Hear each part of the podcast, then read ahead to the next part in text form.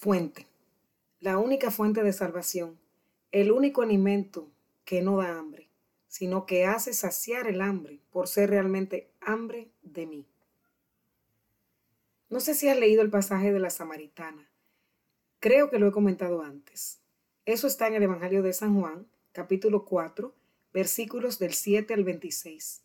En esa conversación el Señor le va hablando a ella y de sus necesidades interiores, de cómo ella ha pasado la vida buscando llenarse con las cosas que le ofrece el mundo, cuando verdaderamente su vacío solo lo llena la fuente de salvación que es Dios. Jesús, en su humanidad, se nos acerca para que podamos entender qué nos hace falta.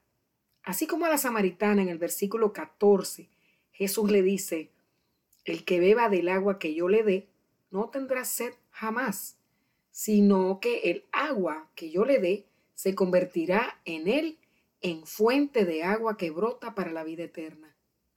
Hoy el mensaje declara tu necesidad de Dios y en la medida que te llenes de Él tendrás una vida plena y satisfecha.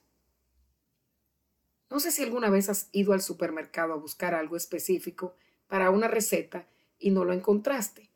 Tuviste que ir a varios lugares a buscarlo. Imagínate que fuiste con hambre, pensando en preparar esa receta para comer. La frustración de no encontrarlo se convierte en una amenaza para tu estómago vacío. Si solo vas a buscar algo sin hambre y con tiempo, Puedes ir a varios lugares e incluso encontrar un sustituto para que te quede parecido lo que quieres hacer. Así debe ser tu acercamiento hacia todas tus actividades, todas tus relaciones. Si estás lleno del amor de Dios a través de tus oraciones diarias, tus visitas al Santísimo, tu misa dominical o diaria, podrás tener relaciones más sanas, porque vas a estar pleno de lo que realmente llena, Dios.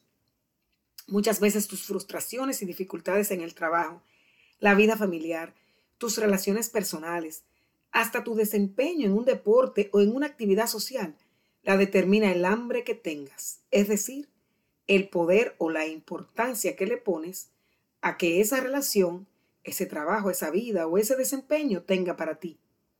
En la medida en que pongas a Dios sobre todas las cosas, permitas que Él sea el que te llene tus necesidades y expectativas, en esa misma medida podrás estar sin tensión frente a la vida y si en algún momento se te presenta una dificultad, como no encontrar el ingrediente que andas buscando, como no tienes hambre, podrás esperar a que se te dé sin tensión ni agresión.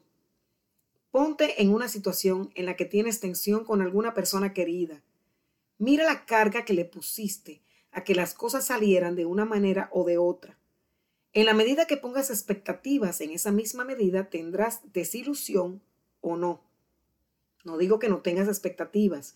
Muchas de las metas que se logran son por las expectativas.